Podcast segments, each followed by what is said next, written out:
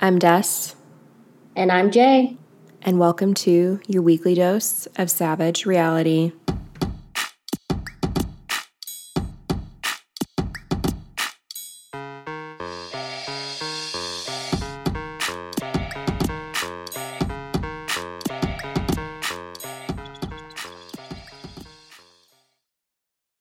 Hello, sister. Hello, sister. what is going on? Oh, nothing much. Just being lazy on this here Sunday. Oh, I'm trying to debate if after this if I'm gonna go to the gym or not. Because I missed a day earlier in the week. Why did I miss it? Oh, I remember. So I found this new dispensary, right? And I live in Nevada, so it is legal for any of you listening who want to question um, my choices. So I found this new dispensary, right? I got five packs of edibles and this little edible drink or THC drink for Mhm. fifty dollars. Wow, that's crazy. I was supposed to say, why did you get so much? But Well, usually, yeah, they have my favorite brand of edibles, and I was like, wait, you guys are selling these for twelve dollars? Because usually at the other dispensary that I go to, that's called the dispensary, uh, they're like twenty two a box. So I don't buy them often because they're Yeah. so fucking expensive. But when they had them, I was like, she, I'll take those. Um, but on whatever night it was that I got those edibles, I was like, let me try this THC drink because I've never tried it before, but I've Uh-huh. heard good things about them.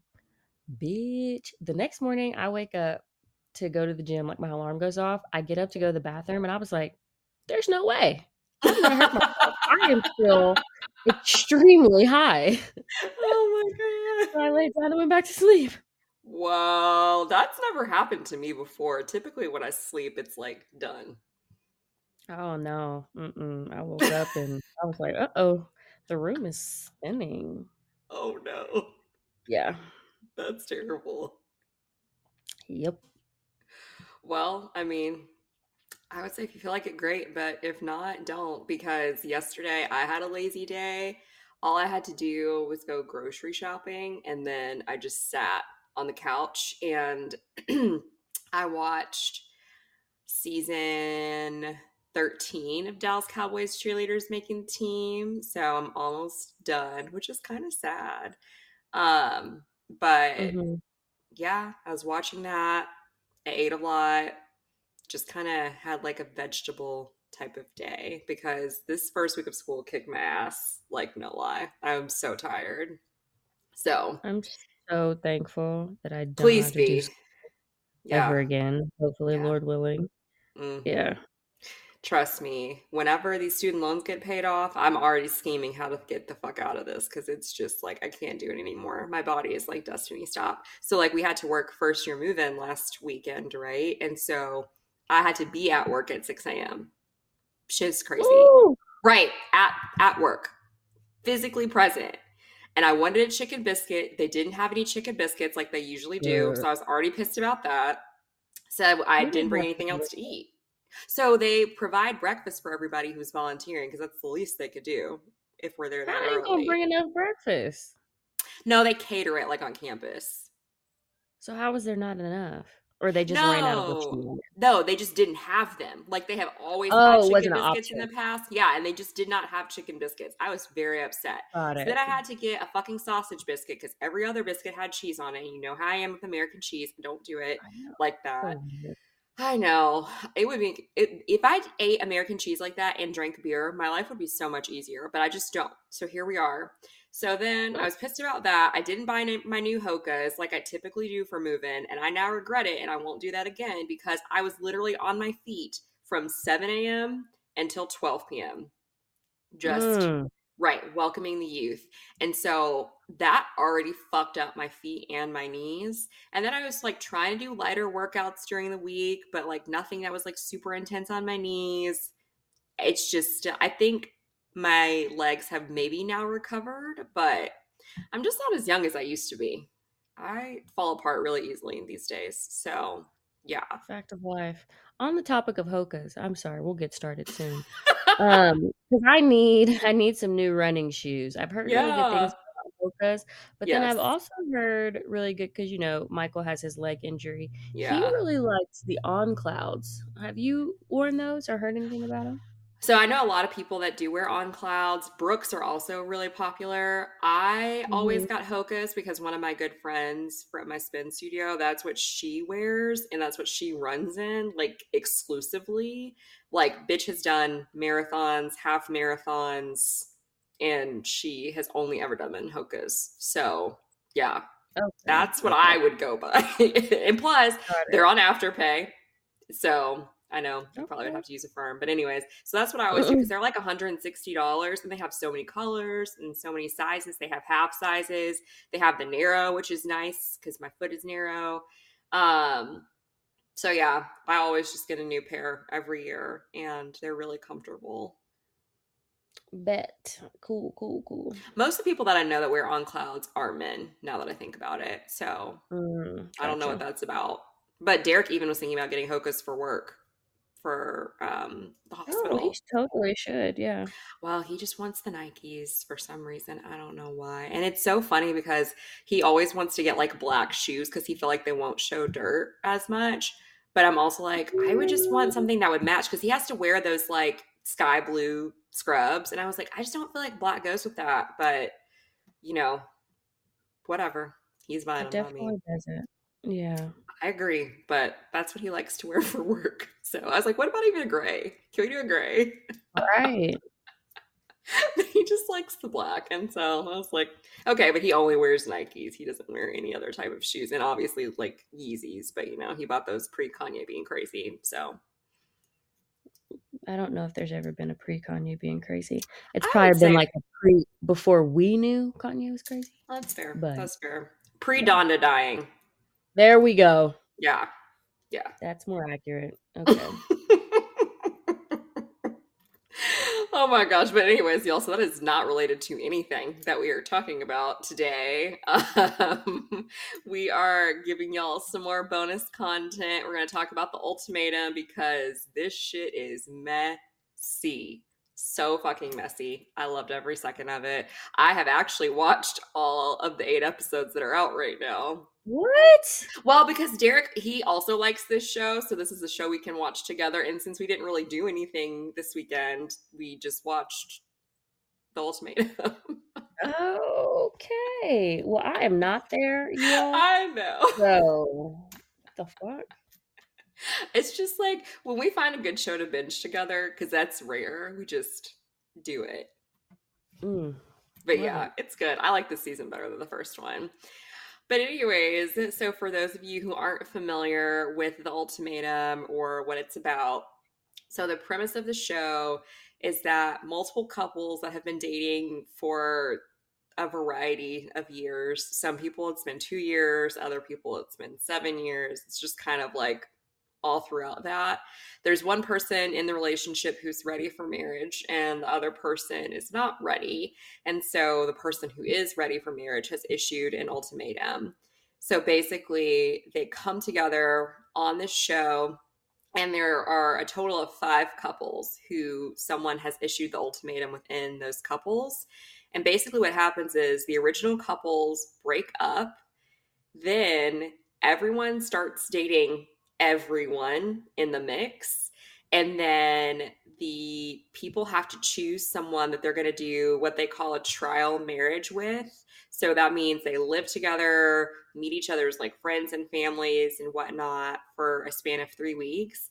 And then they go back to their original partners and do the same thing for another three week period. And then at the end of that time frame, they have to make a decision about are they going to stay with their original partner and get engaged?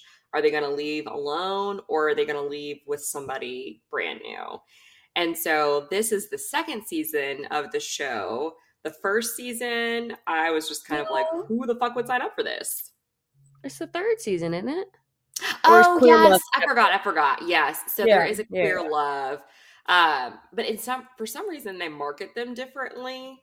Yeah. Yeah. It could be categorized right. Yeah, yeah, yeah. Yeah, and so it's interesting that they did that.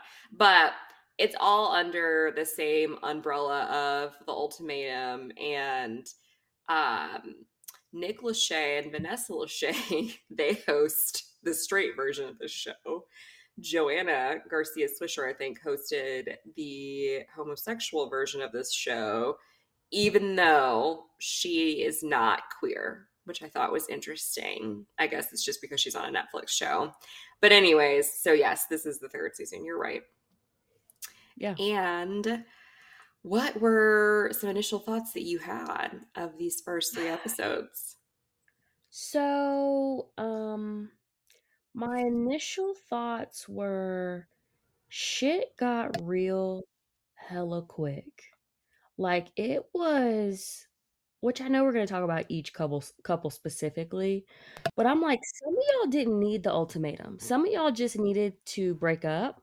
Mm-hmm. Um and then some of y'all individually and as a couple needed therapy and mm-hmm. then maybe discuss going on national fucking television and just acting like I mean, I don't know. I was just like, wow, do these people know that like the world is watching this? Mm-hmm. Y'all just mm-hmm. really don't give a fuck. Granted, mm-hmm. after we find out what we find out in at the end of episode two, and they right. start getting into the beginning of episode three, maybe that's maybe maybe that's a reason justification but still it was just like wow y'all like i don't know it, it's not giving ultimatum vibes it's giving like another like hella messy ass um reality tv show what was that one show where married couples would go and ha- get like counseling or maybe they weren't even married maybe they were just together i feel like you and mom used to watch it marriage it's not marriage boot camp is it not marriage it? boot camp i think that sounds right where they like all lived in a house together and whatnot. Yeah, and they did yep. like celebrity ones. Yeah, I think that's yes. Mm-hmm. Yeah, that's the vibe it's giving. It's like we're all here forever. on reality television, and we're yeah. gonna make this shit as easy as possible. That's. Uh I mean, I shouldn't say that for all the couples. It's really just that one, but fuck. Well, no, because I would say some others, some others gave me that same kind of vibe. And again, I uh-huh. agree. Like y'all thought instead of going to couples therapy, that this was the option. This was you were going to use this as your therapy instead. When there's no Terrible. therapy component. None. All. Oh, Which, they should add they, that. They totally should. that they need to add a week in there to where maybe it's like before they go into the trial marriage or yeah. in between the trial marriage and getting back with their partner. Like, what did you learn in your trial marriage? Like, how are you going to prepare to go back with your partner? Are you prepared yeah. to go back with your partner? Like, yeah. they should, yeah. I think so because that could even be a good like beginning of the show for them instead yeah. of just interviewing them about what their issues are. Have it be set up like as a therapy session where they're talking through things and then they're talking With- about what do you want to get out of this experience what are you hoping for and like all that kind of stuff with someone who actually has like a degree and credentials right. to help them process right. that that could be so yeah. easy peasy uh whoever produces this shit pay us for this idea please because i to say we expect a producer credit if we see this in the next season mm-hmm. we're going to be coming for you if not correct kind of 100% maybe that's for real yeah. for real though yeah. but with that, let's talk a little bit about the couples. Um, mm-hmm. So, in the beginning of the show, we see different couples talking about their stuff at different times. Um, and it's kind of all interwoven in with like the initial explanation of what the ultimatum is. And they really just kind of jump right into it. There's not a lot of like setting the stage or anything like that. Um, and I feel like that was maybe more present in the first season, but I guess now they're just like, people know what's up, so we don't need to waste time doing that, I guess. Um, so the first couple, Roxanne and Antonio, they have been together for two years, and he in the couple has issued the ultimatum. He says that he knew he wanted to meet, marry her since they've met she says that she's not ready to get married because she doesn't think that he is ambitious enough, which in my mind means that he is too poor for her. But what were your thoughts about them? I yeah, I mean, basically because he makes the the comment that and this might have been in the second episode when he's, like, dating, that Roxanne has always had an issue with the type of job that he has. Yeah. So, I mean, it makes me wonder, like, Roxanne, well, then what made you wanna get with the man in the first place? Like, if you have all these expectations and they're Mhm. so fucking high, Mhm. like he clearly was not an astronaut or a fucking neurologist when you met Right. him. So, what made you decide, "Yeah, let me date this person," and then not only let me date them, but then be in a relationship for 2 years? Like, if Mhm. his type of work and his financial stability and all that shit was so important to you from jump, then I don't understand why we're even here, you know? Exactly. I no, I 100% agree because and that's my thing with a lot of the people that are in these couples is that like these things that y'all are talking about are not like newer issues. Like these things have been present the entire time. So why are you just now getting to a point where you don't want to deal with it anymore? That I don't understand at all. And then also in this in Roxanne and Antonio's relationship, she made the comment that so he's the one that issues the ultimatum, but then she made the comment that she wants to see she wants him to see what his life is like without her. So Mhm. it's giving like I'm the prize, which Yeah. in all fairness, you might be the prize. But I don't understand how you have that mentality when you're not the one who issued the ultimatum. and so, Right. like you're saying, it's giving like, I'm too good for you. You're not good enough for me. So, like, you should realize that I'm the catch and not be forcing me into this decision, I guess, is kind of what I'm getting from that Mhm. statement that she made. Yep. Yeah. A hundred percent. A hundred percent. So they're interesting. And I think the age difference between them is only a year. Like I think she's 31 and he's 30. And so Mm. I'm kind of like, yeah, if I'm with a 30 year old that doesn't have their stuff together, it's just not going to be a thing for me. But then also, like, I feel like it's fucked up for sh- her to say that, like, he's not ambitious because just because he doesn't have his shit together doesn't mean he's not ambitious. Like Right. he just might be one of those people, which again, we are the outliers, you and I, Destiny, Always. which maybe Roxanne is also an outlier. Um some people are just not good at like putting together a plan. A hundred percent. think big thoughts, but they don't know how to like take steps or even like outline what can I do to Mm-hmm. accomplish this big goal. And so that might be where he's at. So like that might be Roxanne where you step in as someone who's super fucking ambitious and be like, "Okay, this is what you want." Then let's sit down and talk about how we can make that happen for you so that both Mm-hmm. of us can feel more secure in our relationship. But she not even trying to help the nigga get to where he trying to go.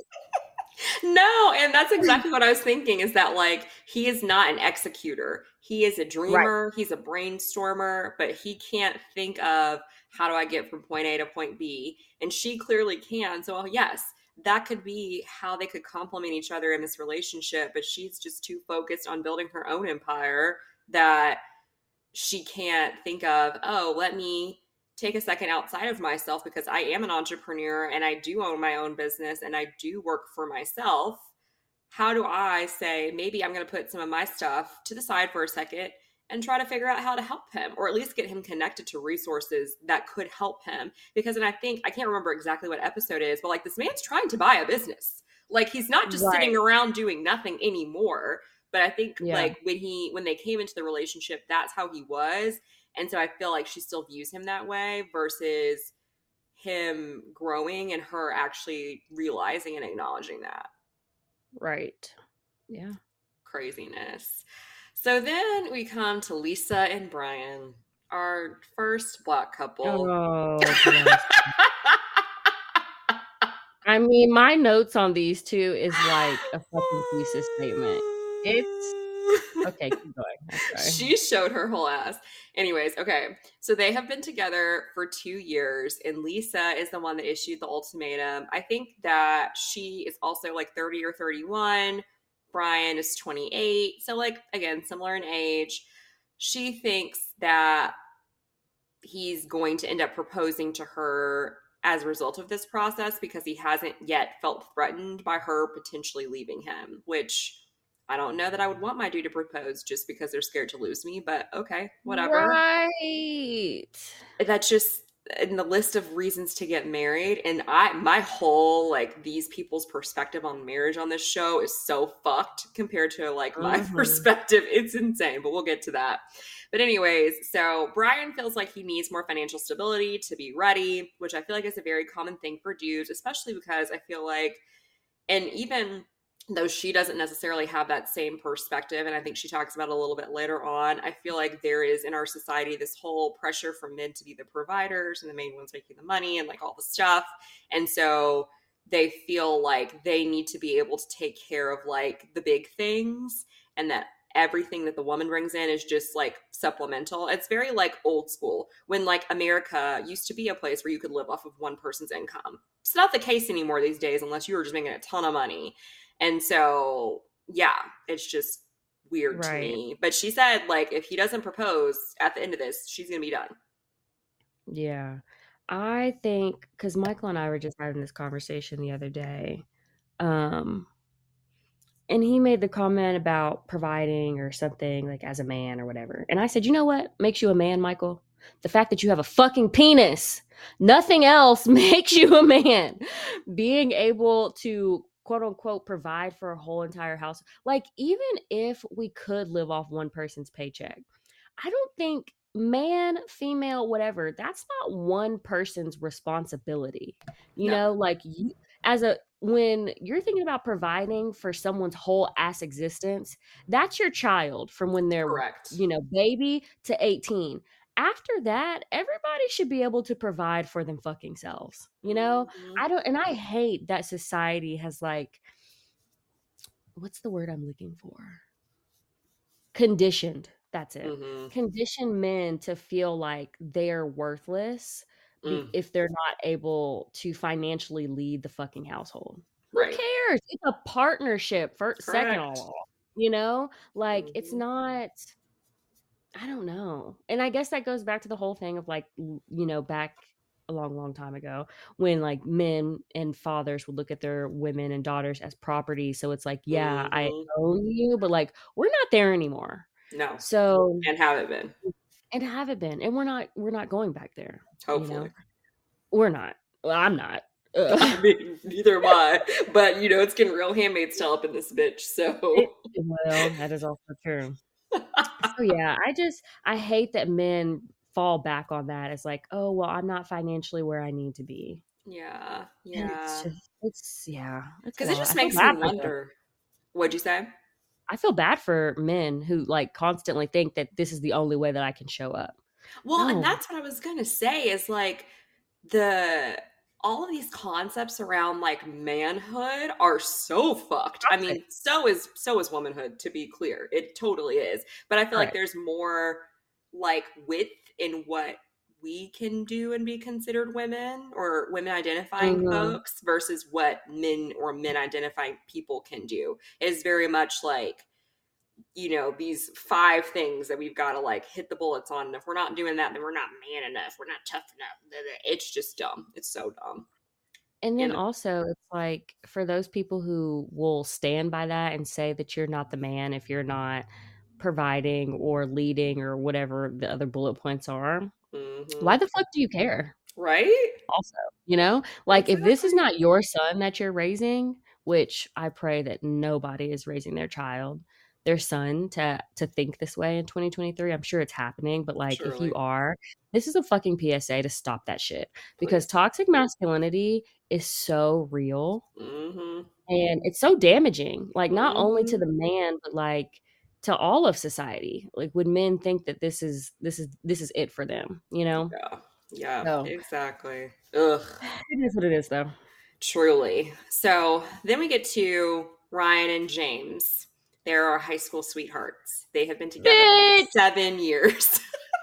Listen now for these other couples who are like okay we've been together for like 18 months or two years i can understand the perspective of okay what the fuck? We don't we don't need to be we don't necessarily need to be talking about marriage right now. Like let's just Right. keep living life having a good time whatever. Like a lot of the times depending on the intricacies and the experiences that have happened in your relationship in those 24 months, you guys don't even know enough about each other to know. 100% sure is this don't. the person I want to spend the rest of my life with? Have Nope. you all gone through really fucking shitty times? Have you all Mm. had the highest of highs? You know, like how have you all struggled enough to know, okay, we can get through anything? Mhm. Probably not. Right. Um, but this bitch right here, for them to have been together for seven fucking years hmm. and y'all ain't had no discussions, like there's been no effort to try to get married. Well, and not even That- that. They don't even live together. That also. And now it would be different if y'all been together for seven years and y'all have decided like marriage is not what we want. We just want to be together. Cool. Sure. But the fact that at least one of y'all wants to be married and it's been seven years and the other person is Mhm. still like, I don't know, bitch, this was not the the step that you should have taken. You Mhm. should have left that nigga and been like, you know what? You don't want me. Right? I feel like because of how old they were, because it feels like honestly like Dewana and Joe. You know, Right. they were together in high school. They didn't get married until I would say pretty like well after college and whatnot, and they like felt like established and like that that was the move for them. And so it makes me think of that. But at the same time, and uh, granted, I don't know what conversations they had. Dewana is our other sister, or one of our other sisters, because we got another one too. But anyway, so I don't know the conversations that they had about it, but there was never a doubt in my mind that they were going to get married. I don't feel like that was ever like a Joe's debating it. I feel like it was very clear. And I would say that they also took steps to make sure that they Mhm. wanted to be married. And I get that, like, for these two, them living together seems clearly like a very religious situation because they said that they only had ever, like, the longest amount of time that they had spent together nonstop was on a two week family vacation that was supervised. So that to me says Jesus, which is fine. And I get that, like, some people don't want to live together before getting married because they see that as a sin. I also understand that. However, if that was the case, I just don't understand why then you would like be fucking around about whether or not you want to get married. Like if you are that truly religious and you feel like I've been with this girl for 7 years, she is my life partner, I just don't understand where the hesitation would come from because then he says that like I don't know if I believe in soulmates and blah blah blah. And he also is one of the ones that mm. wants to be in a better financial place, but like she's ready. I just yes, at the seven year mark, regardless, I'm gonna have some questions because a hundred percent. If he's saying I don't know, I'm saying no. Moving on. Right. And also, she's what? She's 24. Are you kidding me? Sh- The And world is her fucking oyster. She can go out and find a dude Right. tomorrow. That's also what I was going to say. Like, I could, un- like, the only thing that kind of makes sense in this situation as to why they haven't taken, but then also, before I go there, just because you get engaged to someone does not mean that you all have to get married six months later. You know, you could have been dating in an exclusive committed relationship for these seven years, proposed, and then taken two or three years to decide, okay, now it's time for us to test out what this would be like in a Mhm. marriage. I feel like Mhm. that's how you should do that instead of going on the ultimatum to test out how it would be in a marriage. For But sure. you know, I'm no rocket scientist when it comes to relationships. However, the only thing that I feel like, okay, let's give him a little bit of grace because she's the Mhm. one issuing the ultimatum is that they are both really young. If they've been dating since they were 16, like he's what? She's what? He's they're both 24? He's 23 and she's 24. So, okay, a 23 year old man, he in his brain is maybe like 15, 16. 100%. Okay, maybe 18. Best case scenario. I'm going to give him 18 because he's religious. You know what I'm saying? So, at like, he's not ready regardless of how long y'all have been together because Mhm. he's still immature. His brain hasn't even fully developed. Neither of theirs has. Neither of theirs has. Right. But as women, we just like know it, it doesn't take, we don't have to play the field to figure out, okay, this is who I want to be with. You know, like it just, it just comes easier to us when it comes to the process of thinking. Yeah. But for him, like you have to realize he's a baby still. He's a Mhm. baby. Yeah. And So, when you when you were talking about the people being engaged and getting married after the fact, I had a sorority sister like that. Like she came into college engaged to her dude and then they got Mhm. married maybe like a year or two after college and they're still together. And they have been together since high school. And like Right. everyone at the time thought it was kind of weird because like even going to school in the south sometimes you're like huh that feels like a lot but it's worked for them and so i feel like they could too have done that same type of thing just because i feel like again especially white women they feel like getting engaged is like a sign of commitment and i'm like not. okay you say so but yeah Right. so And also, like, she should realize that he's not ready, not only based on his age, but the fact that he said that he he's not sure if he believes in a one true love because there's Mhm. 8 billion people on the planet. mhm. That comment right there when we're recording, I would have been like, "You know what? What's his name? James?" I'd be like, "You know what, James? You're right. I'm gonna let you go find somebody else to entertain." because so you're saying basically you're with me for these 7 years out of convenience, pretty much Or yeah because it was too hard to get out of it yeah Exactly. Exactly. So yeah. Yeah. Yeah. Well, and that it was funny when he brought that up too, because I was like, I don't know that I believe in soulmates, but I think that there are people who complement each other really well, and that you have to make the choice to love that person and like work through things with them. And, And, I think Trey says that. Like, Mm, mhm. right? I think It's so. like, yes.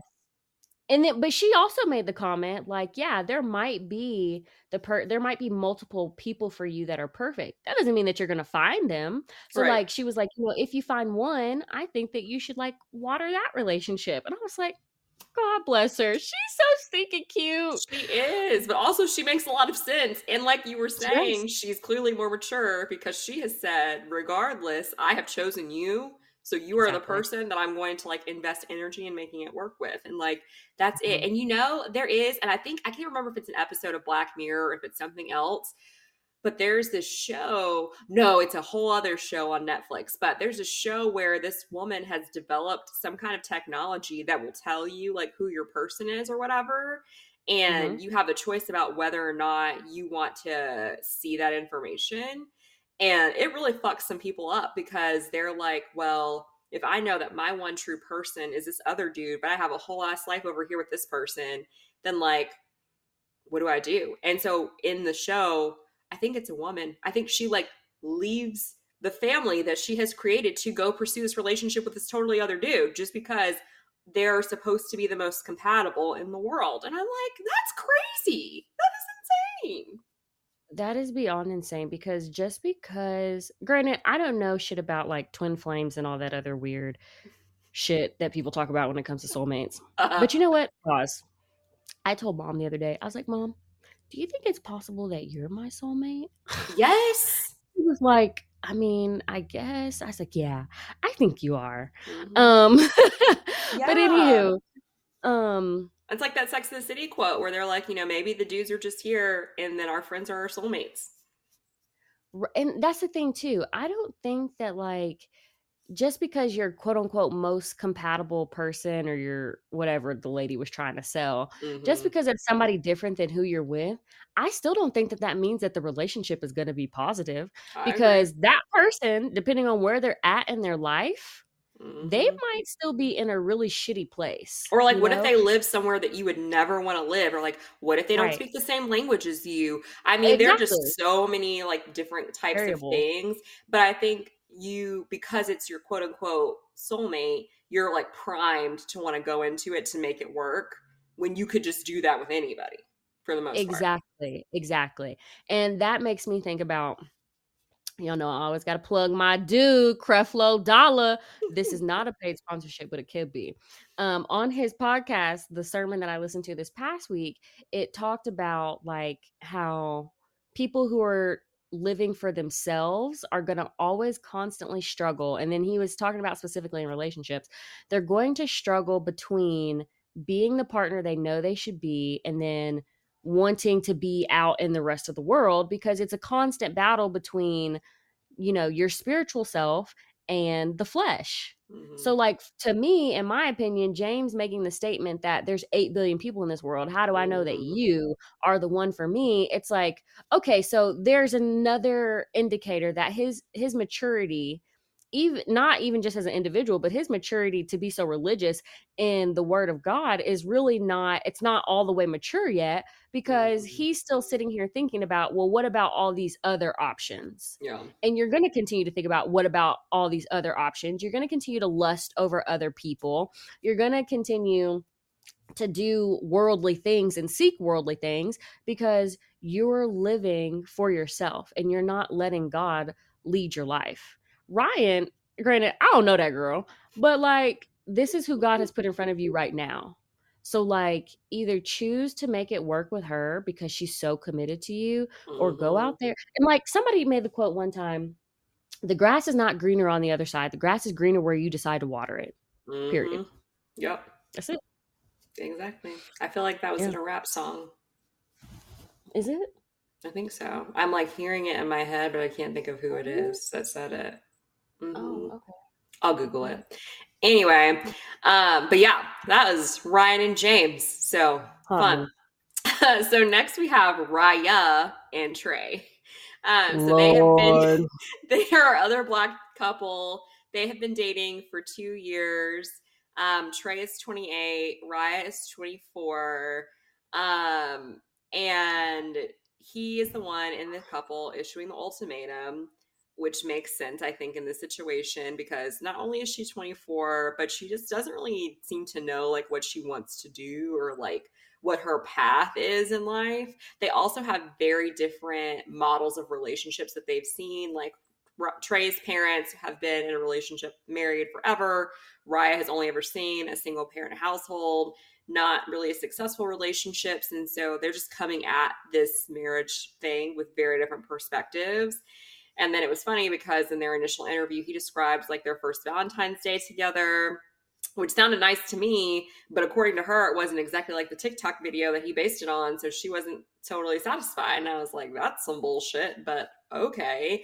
Um, so yeah, they're also an interesting pairing because I'm like, I don't even know how y'all met each other. Raya to me, beautiful girl, but she's giving very much city girls. Yeah. That's the vibe I get from her. and she like, wants to she live in the city, so it makes sense. right. And I'm like, Trey, which fucking props to Trey. You're 28 and you are like begging and pleading a woman to marry you. Man. That is extremely fucking commendable. truly. Um, because as the world knows, men, y'all for some reason take forever to get your shit together Mm, and decide what it is that you really want. So for mhm. him to to be to issue the ultimatum, I think that's that as a black man on top of that. Okay. Mhm. Um, I think that's very commendable. But yeah, so the comment about the fucking Valentine's Day shit, then she wants to go to complaining about how he doesn't do anything sweet or how he doesn't ask to take her on a date. Bitch, your first fucking Valentine's Day, he's Mhm. talking about he's laid out like I don't know if he said rose petals, but like Yeah. he's laid out shit all over the house. He's got candles. He's got Beyonce playing in the background. He's got lingerie laid out for you. Mm, And you want to say it's not like the TikTok video? she's crazy. I At wish. point, I wish Derek would do some shit like that for me. you know, I haven't got to really see if Michael has a romantic side. I think just because like life circumstances, he's just so like bogged down. He's, Yeah. he's very much one of those people who like can't compartmentalize, which is totally fine. I get it. I understand it for sure. Just Um, whereas if it were me, right, if it were me, I would be like, okay, this part of my life sucks. So let me focus on this part of my life, you know?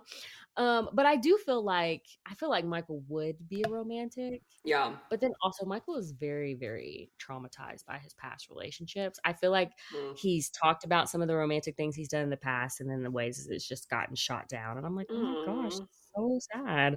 Um. So yes, like any man, and then again, a black man who goes out of his way to put that much thought and effort into a special day like that, and you have the nerve to fix your fucking mouth to say it's not like the videos?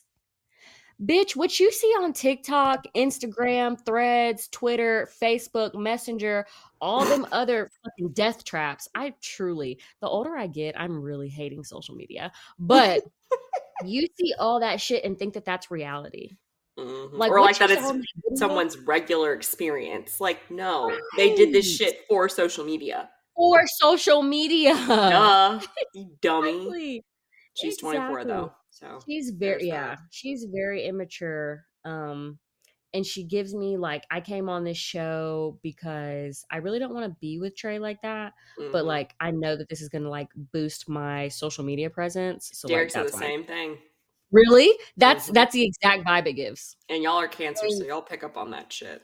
We sure do. I thought I was just like, maybe she's just you know trying to figure Nope. it out. we can see through all the fucking bullshit. We may not have an answer for it up front, but we recognize bullshit when bullshit is presented to us. Yep, exactly. And so then our final couple is Alex and Kat. I would say they're the most Pause. boring to me. what? Pause. Sorry. Can we go back? She also made the comment Oh, back to Raya. Uh huh. Like James, she said that there's so many beautiful people here. Mm, Um, and I'm just like, or so many good-looking guys. hmm And I was like, and then you know it pans to Brian, Lisa's Mhm. current partner. And I was just like, that right there, again, the immaturity. mm-hmm, There's always going to be someone better looking than your partner. There's Truly. always going to be someone more financially stable. There's always going to be someone who you, if you, will, if you allow the devil to play tricks with your mind, that will plant a seed of, wow, well, I wonder what it would be like to be with this person. And that's where it's so important because, again, also, Michael shared this book with me about the battle of the mind. And it's just like you have to have ultimate control over your thoughts mm-hmm, because if not, you're always going to be in the cycle of, well, what about that person? What about this person? Well, Mhm. what if, you know, I don't know, maybe we can make this work. And it's like, Mm. no, bitch, either you want to be in a committed relationship or you want to fucking play the field. It that's it. It's two pronged. Mhm. There's no in between space. There's no gray area. That's it. And the thing about that is that just like you're thinking those thoughts, Trey could be thinking the same shit about But you, it- right, but he's it- clearly right. not. he's not. And if he is, he's also probably thinking like, okay, I saw this video on Instagram yesterday and it was I was like, "Oh, if more men, black men, I don't care what white men do in their lives and their relationships, but if more black men could think." He was like he made the comment that God is with me. He was like, "So I don't have any desire to be with anyone else." And he he's like, "And I know that I don't have that desire because of God." He's like, Mhm. you know, I could go have a conversation with a woman and not think shit about her. Mhm. Or um he was like, if he was like, I don't think about cheating on my woman because I know God is with me. And if he's with me, he's definitely with her and he's gonna tell her what I did. And it's like, yeah, I feel like that's the type of man that Trey is. Granted, Yeah. Trey could be fucking us over like SK on Love is Blind. And he could be a mm. total piece of shit. I hope not. he could be. You're right though. But After that SK con, I will never, I'll never trust another dude on reality television ever again. I know. He played us big time. He played Huge. us. But that's that's the vibe that Trey gives off after this first episode. Agreed. Agreed. So yeah. yeah. Okay. So then, so back to Alex and Kat. Again, they're boring.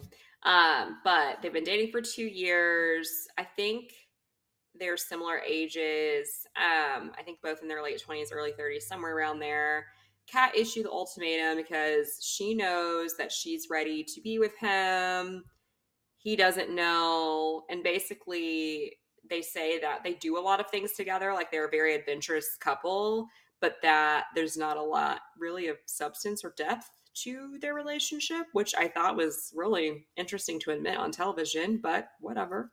Um, and that's kind of what we see from them. I would say they're the couple I would I would say that gets kind of like the least amount of like engagement, I guess, in these first set of episodes. When I saw Kat pop up on the screen, I don't think it was until episode two. And I was like, wait a minute, were they in the first episode? So, like, yes, how you're saying that they're boring. I was like, wait a minute, who are y'all? yeah, I just didn't have, I mean, he just seems extremely uninterested. Is it uninterested or disinterested? Whichever. I think both. Yeah. Um he seems extremely disinterested in her, which is pretty sad. Um but yeah, other than that, he makes the comment also or was it her that asked? No, it was her that asked. Kat asked him, "Why are you not ready?" Which to me I'm like, does it matter if someone's not ready, they're just not ready. So pressuring the whole concept of the ultimatum to me is is baffling because as women, if no one taught you, here's a PSA. You can never make a man do something that they're not ready to do. And the moment that you force a man into something, there's going to be resentment. So I I don't even understand why the show was created, but I know people give ultimatums. And like what's that boy's name? Nick Lachey said, science, psychology, whatever shows us the ultimatum is not the way to get your partner to do whatever it is that you want him to do. But nonetheless, here here we are. So she right. asks him why he's not ready. And he says his response was so interesting. He says he's logical and practical. Mm-hmm. I was like, so wait, is she not logical and practical? But he didn't like expand on what mm that meant. No. And then he was saying that they both struggle to express themselves. Yeah, which is very clear. I was like, yeah, y'all just seem like, yeah, it's not it for these 2 mm-hmm. Yeah, I can't imagine them ending up together. I can't imagine any of these people ending up together. To be fair, just mm. cannot. Mm-mm. Yeah, that's a good point. like, because even in the first or the very yeah the very first season, I was kind of like, mm, I don't 100 percent see it, but like I can kind of see it for some people. This cast, I'm like, no, y'all all should have come here to break up and like move on. Yeah, for sure. Yeah. So we get to the actual like kind of beginning of the episode now that we've moved through all the couples. Also funny note this opening song definitely sounds like it's by nick lachey so i just thought that was hilarious. I wonder if it is. Oh, really? Yeah because you know you remember he's in 98 degrees.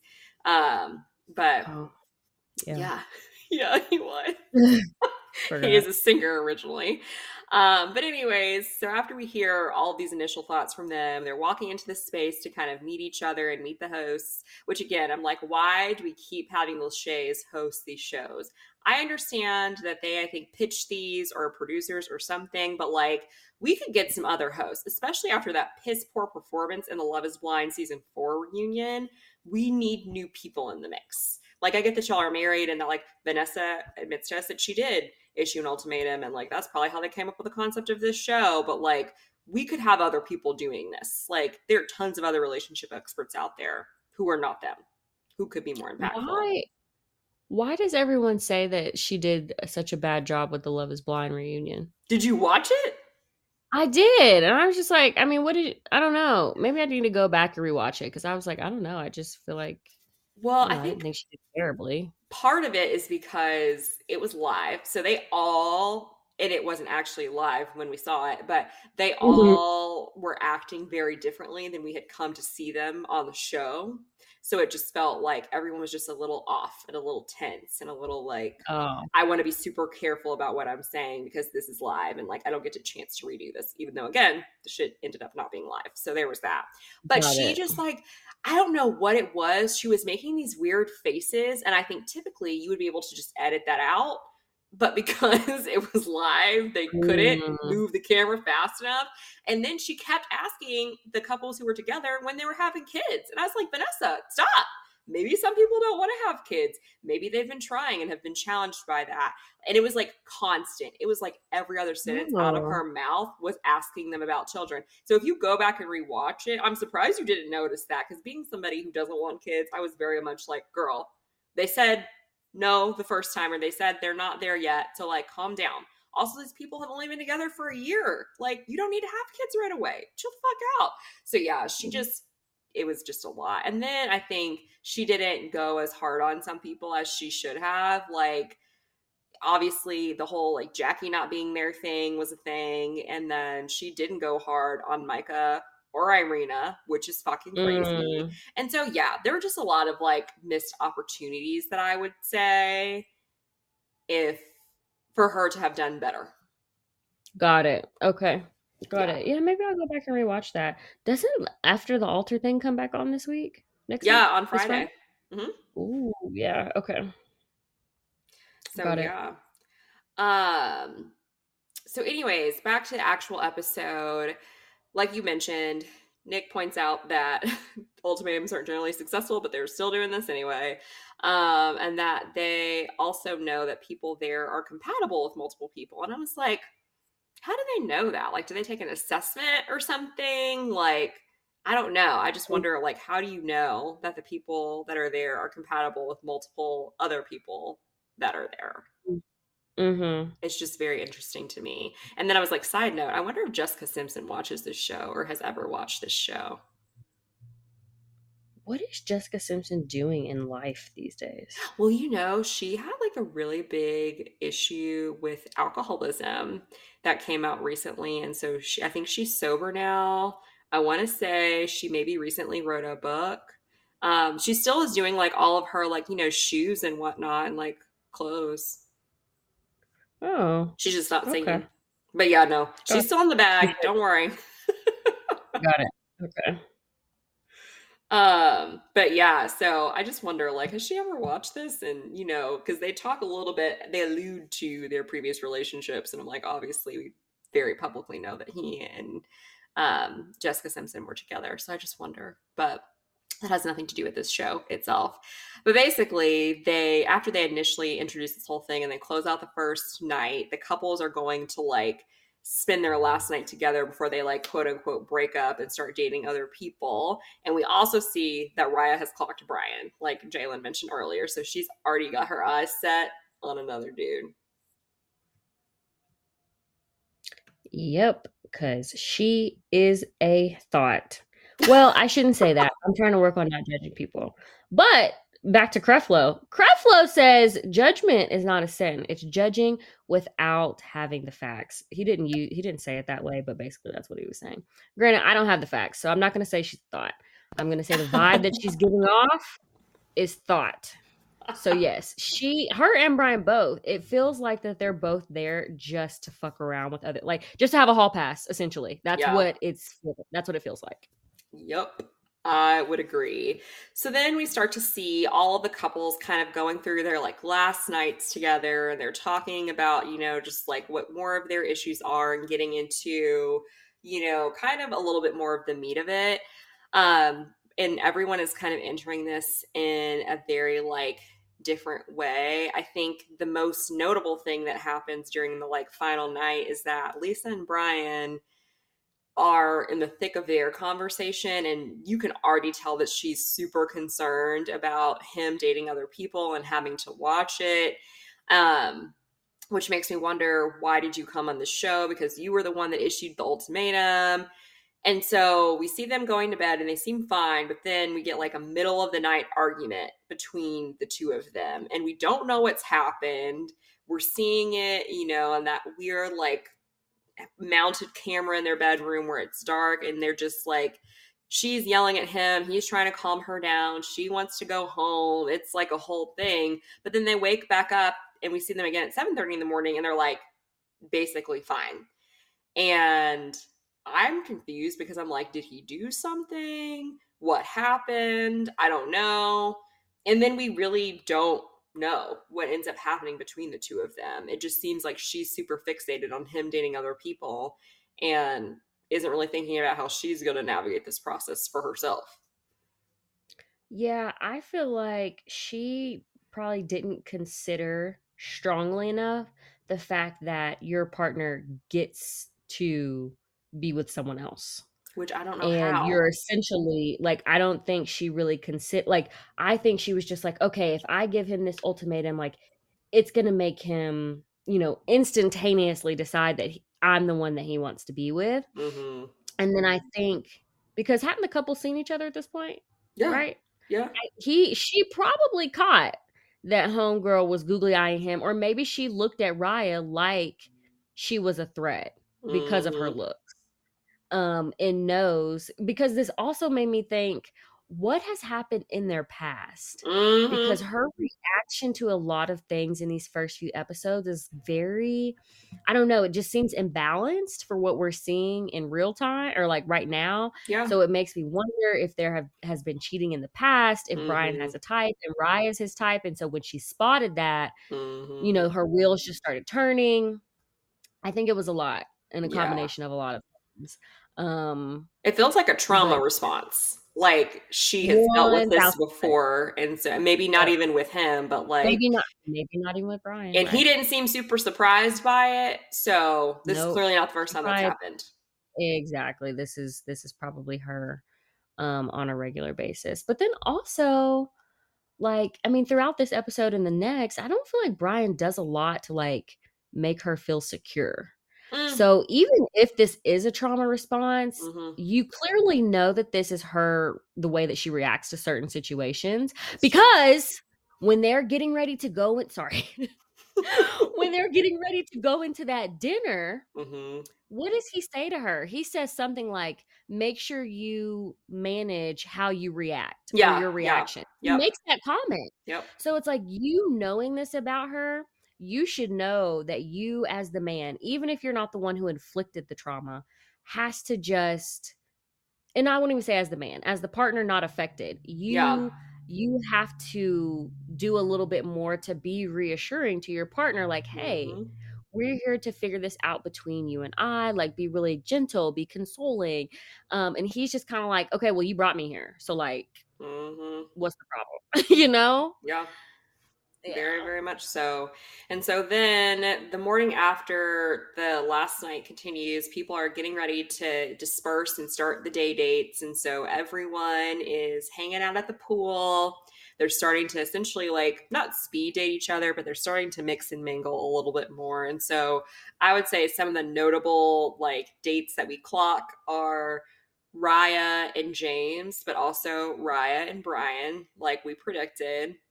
We see Trey vibing with Ryan, which is also very confusing. Ryan, Ryan, but anyways, it's Mhm. fine.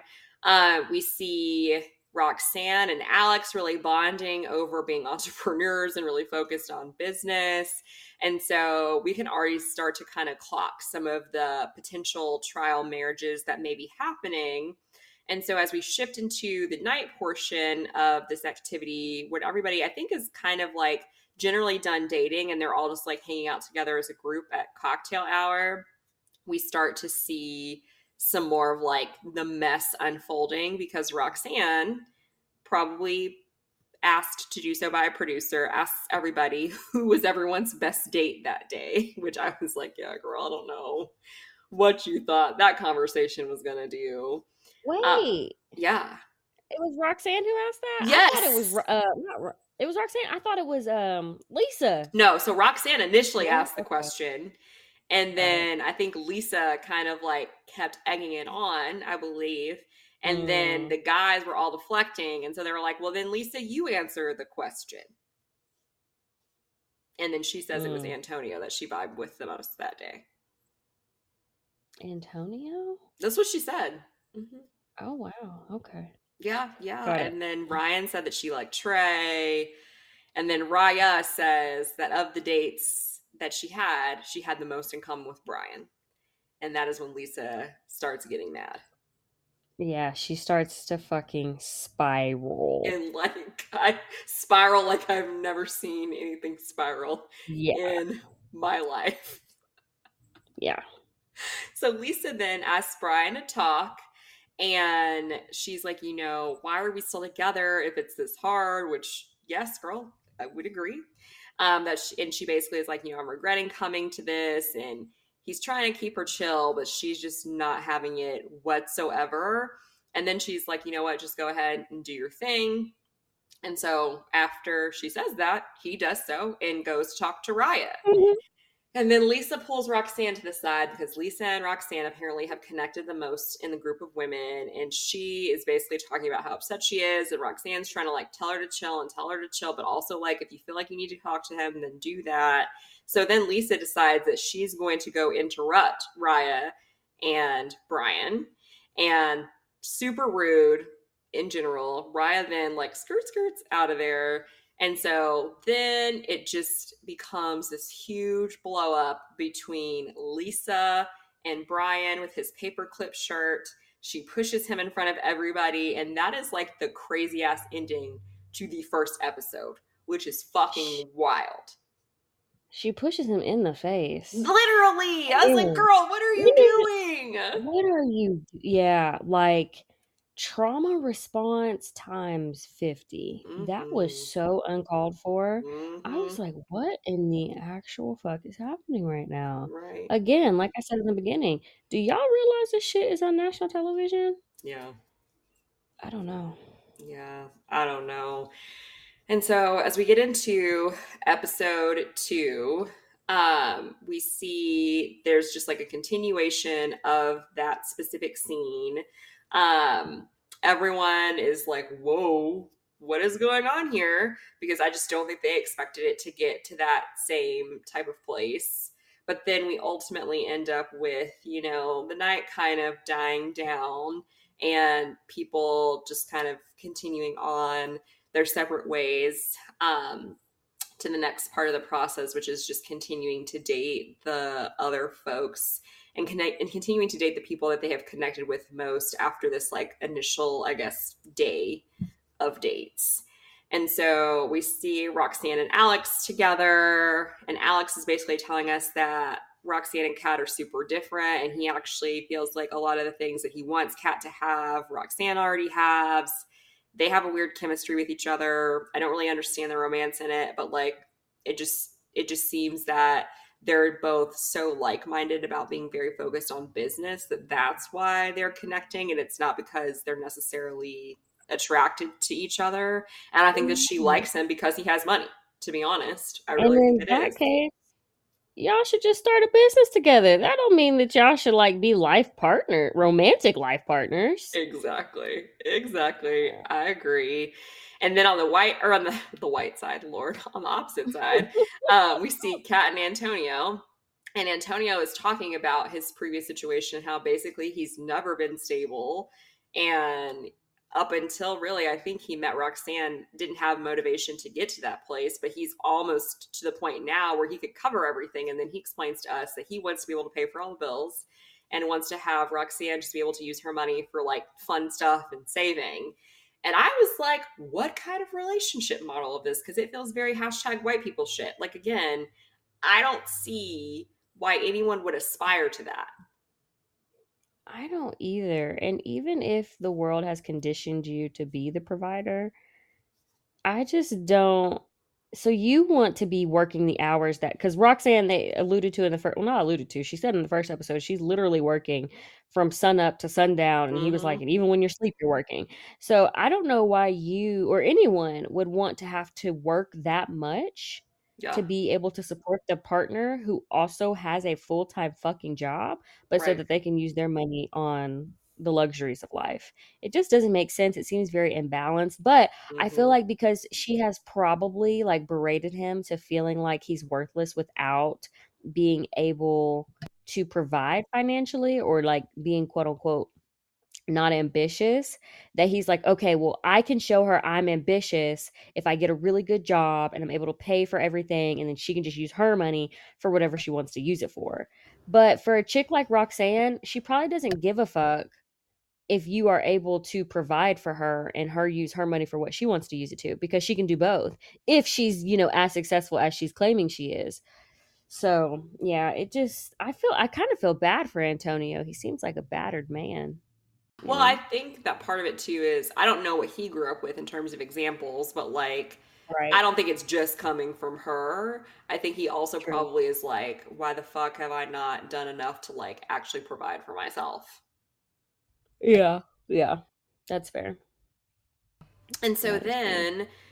Kat tells us that she basically like never wants to fight with people and so she just essentially is a pushover like she gets upset about things but she just moves on because she would rather not have it addressed than have there be an issue about it and I and then she and Antonio are both like, yeah, I think we're navigating the, this process the best. And I was like, what the fuck? Like, what? Just because y'all don't have any conflicts, you think you're doing a good job? okay, sure. Right. And as a as uh, avoiding conflict is not managing conflict. It's not dealing with conflict. So even if you avoid it for ooh, who did I make this comment about? Ryan. Oh dang. Well, it could also apply to Kat. Even if you ignore conflict for so long and you just go along with the flow and you tell him he's right even when you know he's wrong. I don't know why any female would do that. But um over time that that's going to lead to resentment. yes. Um, and then that's how people snap. hmm So, Hence the Kat, entire I would show. suggest the entire fucking series. So, Kat, if you're listening, I know you're probably not. Anybody friends with Kat who's listening, you're also probably not. But in the off chance that that is happening, Kat, you should seek therapy for that. Like immediately, because that's not the way to navigate life. And then in relationships where you're just so willing to be the pushover, that leads to abuse um, emotional, physical, psychological, whatever. So, yeah, you should work on that. Agreed. A hundred percent.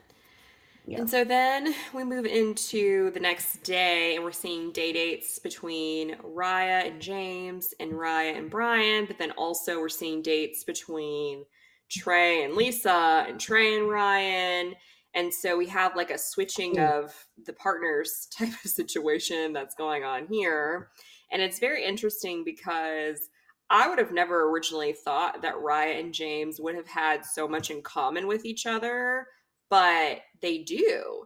And I was just like, wow. And it was funny to me that I felt like, I think James said that he had opened up more to Raya than he had been able to open up with Ryan in a long time. And I was like, there should be nothing that in seven years you have not been able to tell your partner. That's crazy. Right. Yeah. Yeah. And and like from that perspective, and this is another reason why I get like Instagram model city girl vibes from Raya because you can tell in her conversations with James, like you guys are talking about real life shit, like deep shit. But with Brian, it seems just like a sexual tension when you guys are talking. Granted, I won't say that their conversation in whatever like apartment or high top terrace type environment, whatever, they did talk about like, you know, what are expectations for marriage and kids. But with James, it was like, okay, we're unpacking childhood trauma and like how that impacts us as adults and how that impacts us in relationships and how that's going to impact us moving forward. I haven't gotten that from her and Brian. I just get that they both want to fuck each other. Well, and I haven't gotten that from her and Trey either, which is why I'm like, how are you in a relationship with this man for two years and you haven't, at least it seems to me, had those types of conversations? and see, I think she is I think she just wants to be taken care of, honestly. And that's probably why that's probably why she's with Trey is because he provides her with stability. Mm-hmm. But then she she wants everything without giving anything Truly. is what it seems like also. So, I agree. Yeah. I agree. And I think too your whole read between like her versus James or her with James versus her with Brian, I think hundred percent that makes total sense. Like she just wants to like have sex with Trey. I mean with not Trey, sorry, with Mhm. Brian. James, With she Brian, feels like yeah. an emotional com- like connection. right. So anyway, we then move over to Trey and Lisa and Trey and Ryan. And so Trey is helping Lisa or debriefing with Lisa from the night before. And I was surprised the bitch even showed up because it had it been me, I just would have gotten out of there. know. I was very shocked by that too. But he seems to be the type of partner that she would need in terms of having somebody who is really helping her process why she reacted the way that she reacted versus just like being upset with her about it. And I get that that's easier to do when you're not in a relationship with someone else uh, or with that person, but it was very interesting to me. Um, and so they were vibing really, really well. And then the second that she says that she played basketball, Trey had like an instant heart on. It was so funny to me mm-hmm. because they were talking about how he and Raya don't have a lot in common. And so they ended up talking about hair and makeup, which is like, why? Again, if y'all have been together for two years and you can't find anything else to talk about other than like things that impact her and not you, I don't understand why you're continuing to like sit in that relationship. I, I just really would love to know from Trey's perspective, what exactly do you like about her other than she's cute? Because I'm not getting a lot of substance from her. That's probably the driving force is that she's attractive. And he's like, we would have attractive babies and then he's like, you know, because she's so good looking, and you know, we never know what the past may look like. It's like that episode of Vanderpump Rules when Tom Sandoval is saying that Stassi is the best looking woman that Frank has ever been with. Mm-hmm. That could be the case for Trey, and Trey's maybe like, well, damn, she's the most beautiful thing that I've ever been able to be in a relationship with. So like, fuck all the other things. Like, let me just kind of like overlook those and make it work because she is gorgeous. But baby looks fade and i know for black people it takes a little bit longer for them to fade but they still fade you know and you don't want someone who's just pretty to be raising your kids. You want mm-hmm. someone who has fucking substance um substance? Substance yeah. substance. Substance. Mm-hmm. got it. Character integrity like who has their shit together who's ambitious who's motivated like who can hold her own. Not a 23 24 year old who's working at hooters. Come on now yeah. Trey. Yeah. Yeah. And so then we see him with Ryan, and he says that even though he really likes Lisa, that he feels like he can be more of himself with Ryan, and they connect over being from um, towns like right next to each other in South Carolina. And he basically is like, you know, it's hard for me to enjoy dating you because I don't know if you feel the same way. And she's like, Well, no, I do, but also like I have a hard time expressing emotions. And I was like, Yeah, but also, yay that you can acknowledge that. That's great. Um, and they just seem to have a lot in common. And she always reaffirms him when he talks about an insecurity with her, which I think is really great. And he says mm-hmm. to the audience that he loves Raya, but he's also starting to see a potential path with other people too. Yeah, and and he also is coming to the revelation. I don't know. He might have said that in his conversation with um, Lisa that he's like, "Damn, because it's so easy to connect with other people, am I forcing something to with Raya?" And the right. answer is yes, Trey. You're 100%. forcing it. You're forcing it hard. Totally. Um, but back to his conversation with Ryan, and like he's like pumping her up like you're so beautiful you're the type and so that's another reason why i feel like he's with raya just like mm-hmm. or the main focus is her looks because he's he says the same thing when it comes to ryan like you're one of those girls who walks down the street and then men stop and are like ooh wow mm-hmm. you know and i'm just like well one i mean she's pretty but like I mean, it's not like it's like Angelina Jolie. Like she's a basic ass white girl with blonde hair and blue eyes. And on that note, she gives me. Did you ever watch that movie on Lifetime, The Blue Eyed Butcher? No. no. I didn't. Oh, that's the vibe that Ryan gives me. That oh, is no. the vibe. Just like so agreeable, so smiley, so bubbly, but like one night she's you. just gonna like, yeah, like 60, 70 times. I'm gonna have to send you a picture. I'm gonna have to find the girl because you know the actor who played her, um, but I can't think of her name. But yeah. Oh, okay. I'll have to look it up. Yeah. But anyway, so we see kind of where people are at heading into the choice dinner. So everyone arrives, and then Nick points out, which Vanessa's not there, so maybe she had to go film for NCIS Hawaii or whatever. Um, but yeah. Nick, well, that's what happened during one of the other seasons that she had to go film, so she wasn't there. But he points out that Lisa and Brian aren't there. And I remembered this moment from the trailer, but I wasn't expecting it at the same time. And he says to us that Lisa took a pregnancy test and the bitch is pregnant. And so her and Brian have pulled out of the experience. And I was like, what?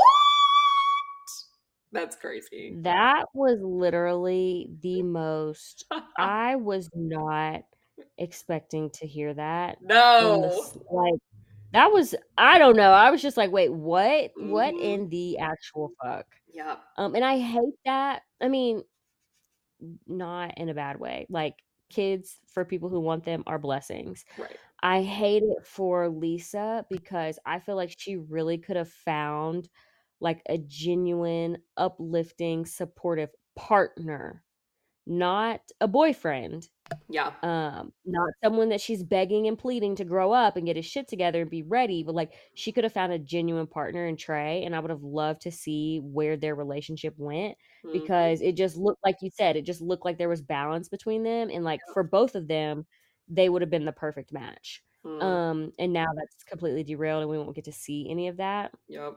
Um, which which sucks, but you know, God has things happen for a reason. So, you know, maybe maybe this is something to help Brian grow up, put a little bit more pep in his step. I don't know, but yeah. Okay, but pause. The chick who played Blue Eyed Butcher was Sara Paxton. Wasn't she like a Disney? yes. person? So she was in Yeah. she was in Halloweentown after they switched from the original Marnie, Yes. Kimberly J. Brown to another Marnie, which made no sense. And I feel like that's the only movie where she wasn't a blonde. But then she was also in Sleepover when she was like the mean girl that was dating the high school guy. And she was in Aquamarine. She was in a lot of stuff, and she typically played a mean girl. I feel like she also may have been in Summerland. I think. Oh, really? Yeah, I I'm think looking up so. now. I don't think Summer. Oh, but Summerland was a TV show. Oh, yes, she was in Summerland. Yeah, I was gonna say I feel like she was that. like somebody Jesse McCartney liked or whatever in that show. Uh I loved that show. It was so good. It was good. Damn, she's played in a lot of stuff. She has. Huh. Okay, sorry. Back to the topic at hand. But yes, her playing a serial killer makes perfect sense. Like that Yep. was a good progression Mhm. for her. but anyway, so that's kind of where season or not season Lord, episode two ends. And then we come right into episode three and we see her sitting on the couch, just like seeming distraught, but not like upset, just kind of like, oh my God, like so uncomfortable. So then Brian gets there and she's like, Yeah, I want to talk to him, you. And he's like, Oh my God, like what's going on? She's like, No, no, it's not anything bad. Just need to talk to you. So he comes over and she tells him pretty like instantly that she's pregnant. And he is petrified. Petrified. I could not Mhm. gauge like what his actual reaction was. And then he ends up saying that he's happy and that he's excited. But it ultimately seemed like, damn, I'm caught initially. Yep. Yep. And then when they go back to the dinner, I can't remember who makes the comment, but somebody is like, Do you think she knew before she got here? Mm, And hmm I was like, mm. Because I just think the timing of that, which, you know, Yeah.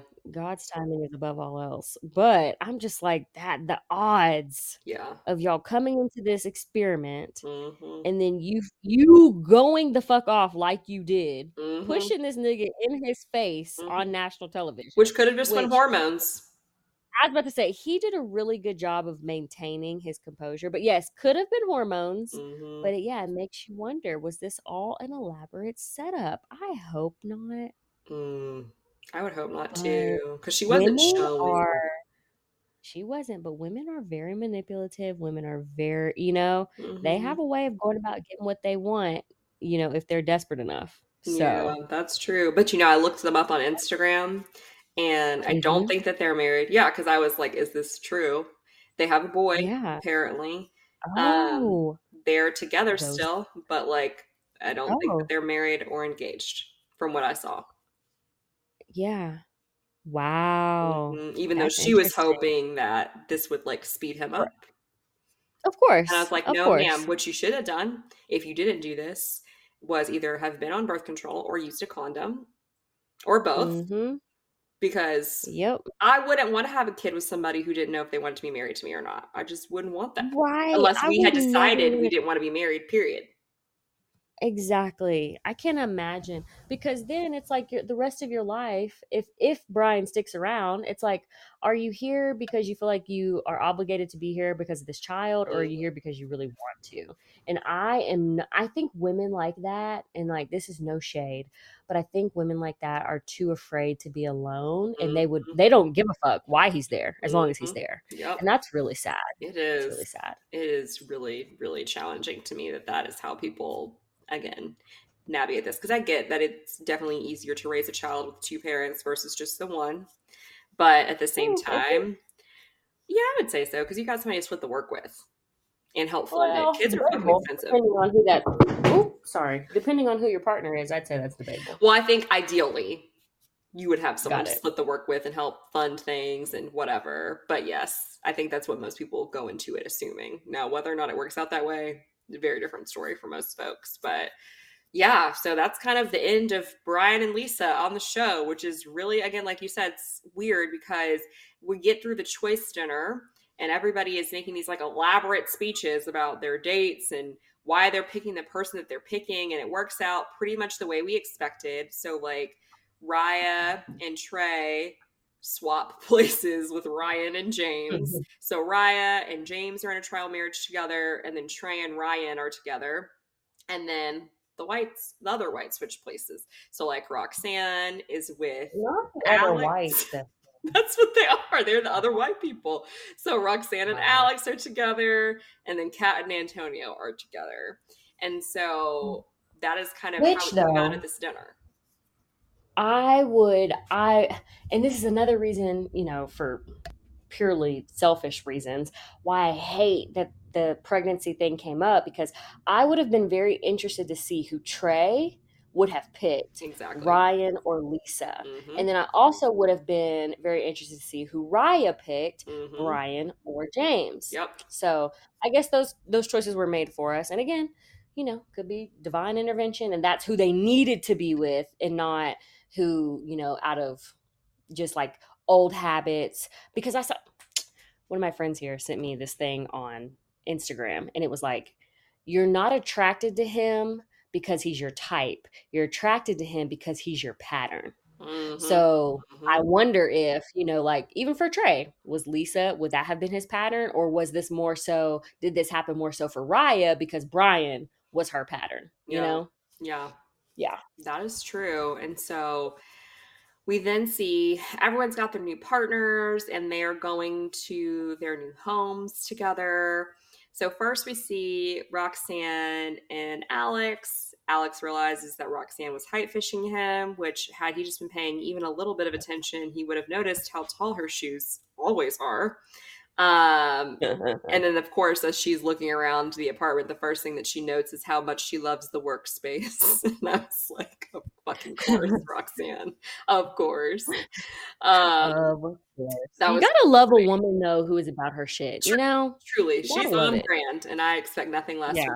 And then I can't remember if it's, oh, yeah, it is. It is in the scene where he's like, you know, cheers, and she says salamati. And I'm like, oh, this bitch is Persian.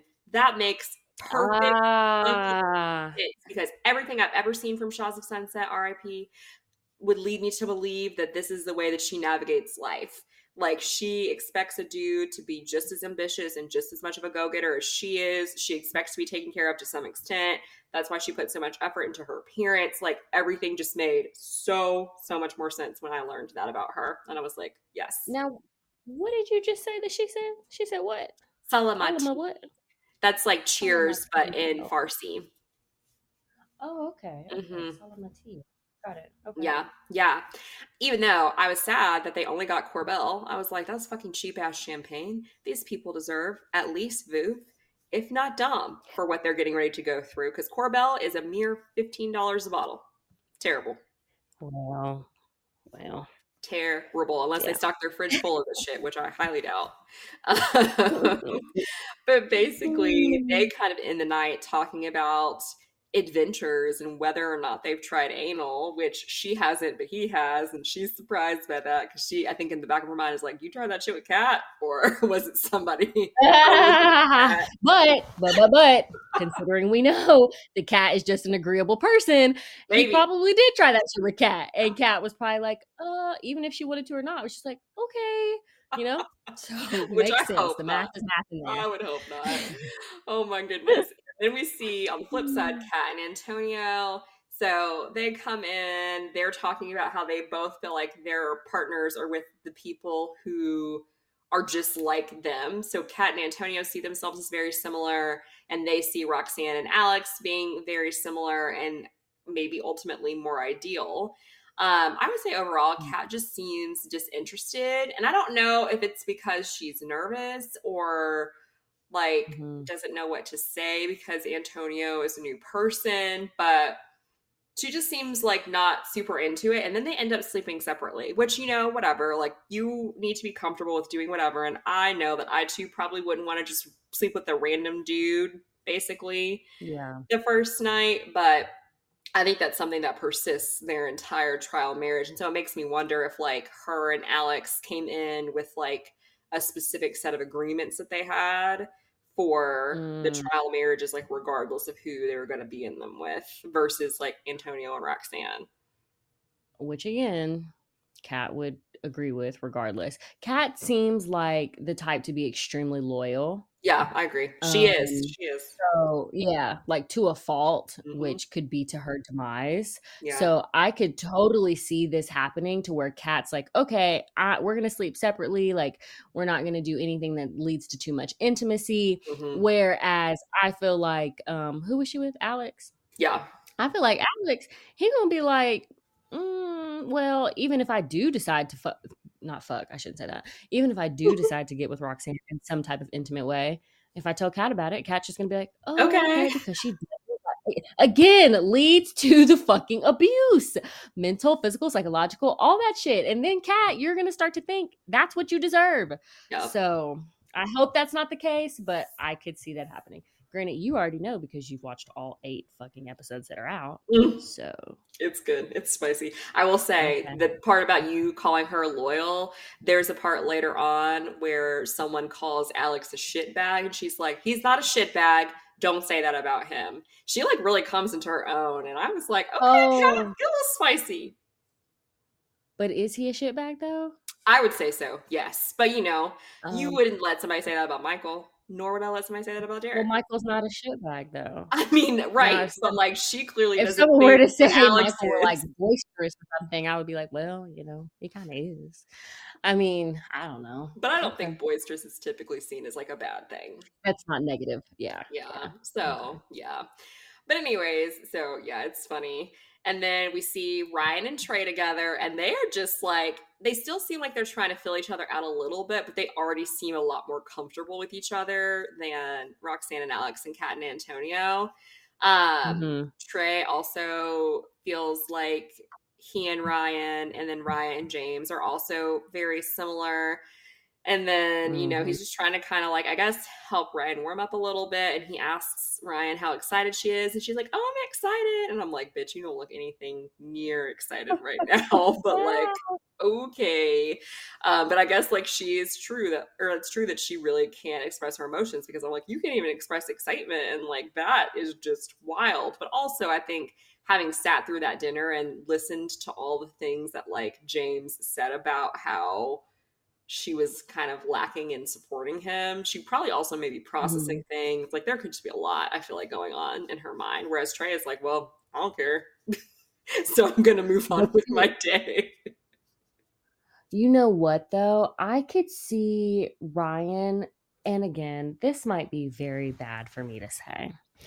Um, because I don't know her. But I could see Ryan being one of those people who's like, ooh, a black guy, you know?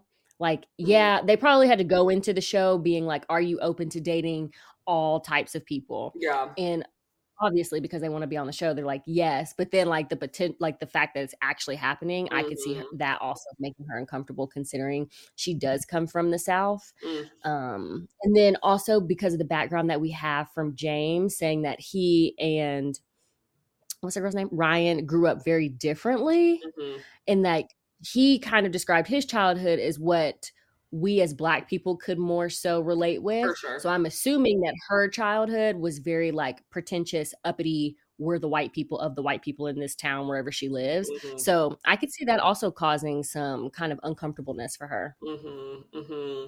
Yeah. Yeah, I'm not sure. I think part of it, I think it could definitely, that could be part of it. But I also think the other part is that, like, you know, like we talked about at the top of this, she has never lived with another person before. And so there also oh, maybe some of like the, well, I don't really know what to do, how to like yeah. be. And like, I think the fact that they get into a pillow fight is hilarious, but they also are sleeping in the bed together. So, like, yeah, she ain't that uncomfortable. True true. So yeah, it may have just been the initial like, okay, I'm now living life with a totally different person than I came into this experience with type of thing. So I think it could be all of those things though together. And also, Ryan is the one where James has been her only boyfriend, right? Right, right. Mm-hmm. Ever. So. so. yeah, that's okay. That makes that's probably more accurate than what I was saying. I'm sorry. Ryan, well, I mean, hey, it could be all the things though. But it could also be a factor, right? Yeah, right. for sure. And then we see Raya and James together, and their initial connection just is not really evident here. um, I really can't figure these out because Raya too also comments about how similar she and James are and how similar Ryan and Trey are. But she just seems so again like disinterested, just like so blase. Like there's nothing really about her that stands out to me. And it's just kind of weird. And then James is like a nervous fucking Nelly and then at the end of the night, when they're getting ready to go to bed, he's like, I just need to go for a run. And Raya's getting into bed, and we see him then, like, I guess either post run or maybe he never ran, talking to one of his friends about how he feels about this whole process and really, like, I think understanding that, like, he really fucked up by like coming here and not just staying with Ryan to begin with and proposing to her and like all mm-hmm. the things. Mm-hmm which is great. You know, it's not going to take you the full because how long are they in the trial marriage? Two weeks, three, three weeks, weeks, yeah, week. three weeks. Mm-hmm. You know, so maybe it's like okay, you've identified that Ryan is who you want to be with. So now, because you and Raya have those deep conversations about unpack or like you're addressing your childhood trauma, so maybe in these three weeks, he can take the stance of, okay, I know I don't want to be with you, but let's both work on what we need to do to be better prepared to go back with our partners. Yeah. You know? Yeah. So hopefully that's granted you already know, but hopefully that's the the the stance that he takes and he mm-hmm. doesn't like I don't know, make it super awkward by like not talking or being standoffish or mm-hmm. shit like mm-hmm. that. Yeah, hopefully. exactly. Exactly. And that's what I would hope for all these people going into the actual trial of marriage is that like if I'm supposed to be figuring out how to do this with my own partner, then I need to figure out how in general I can just be a good partner to somebody else because I think a lot of times, like you were talking about earlier, we have patterns. Like we have patterns in how we relate to other people as well. And even mm-hmm. if they're the perfect person on paper, you may still end up doing the same kinds of things with this new person that you were doing in your previous relationship. Mm-hmm. And so I think having somebody on the other side of it who's more likely to call you out, hopefully, because they're not as invested in you, that would help them be able to acknowledge that behavior and change it so that when they do go back to the trial marriages with their original people that they're not yeah. doing that same stuff for sure. Sure yeah. But that is the end of the first three episodes pals and so we are just you know gearing up for the roller coaster. That is the show at this point.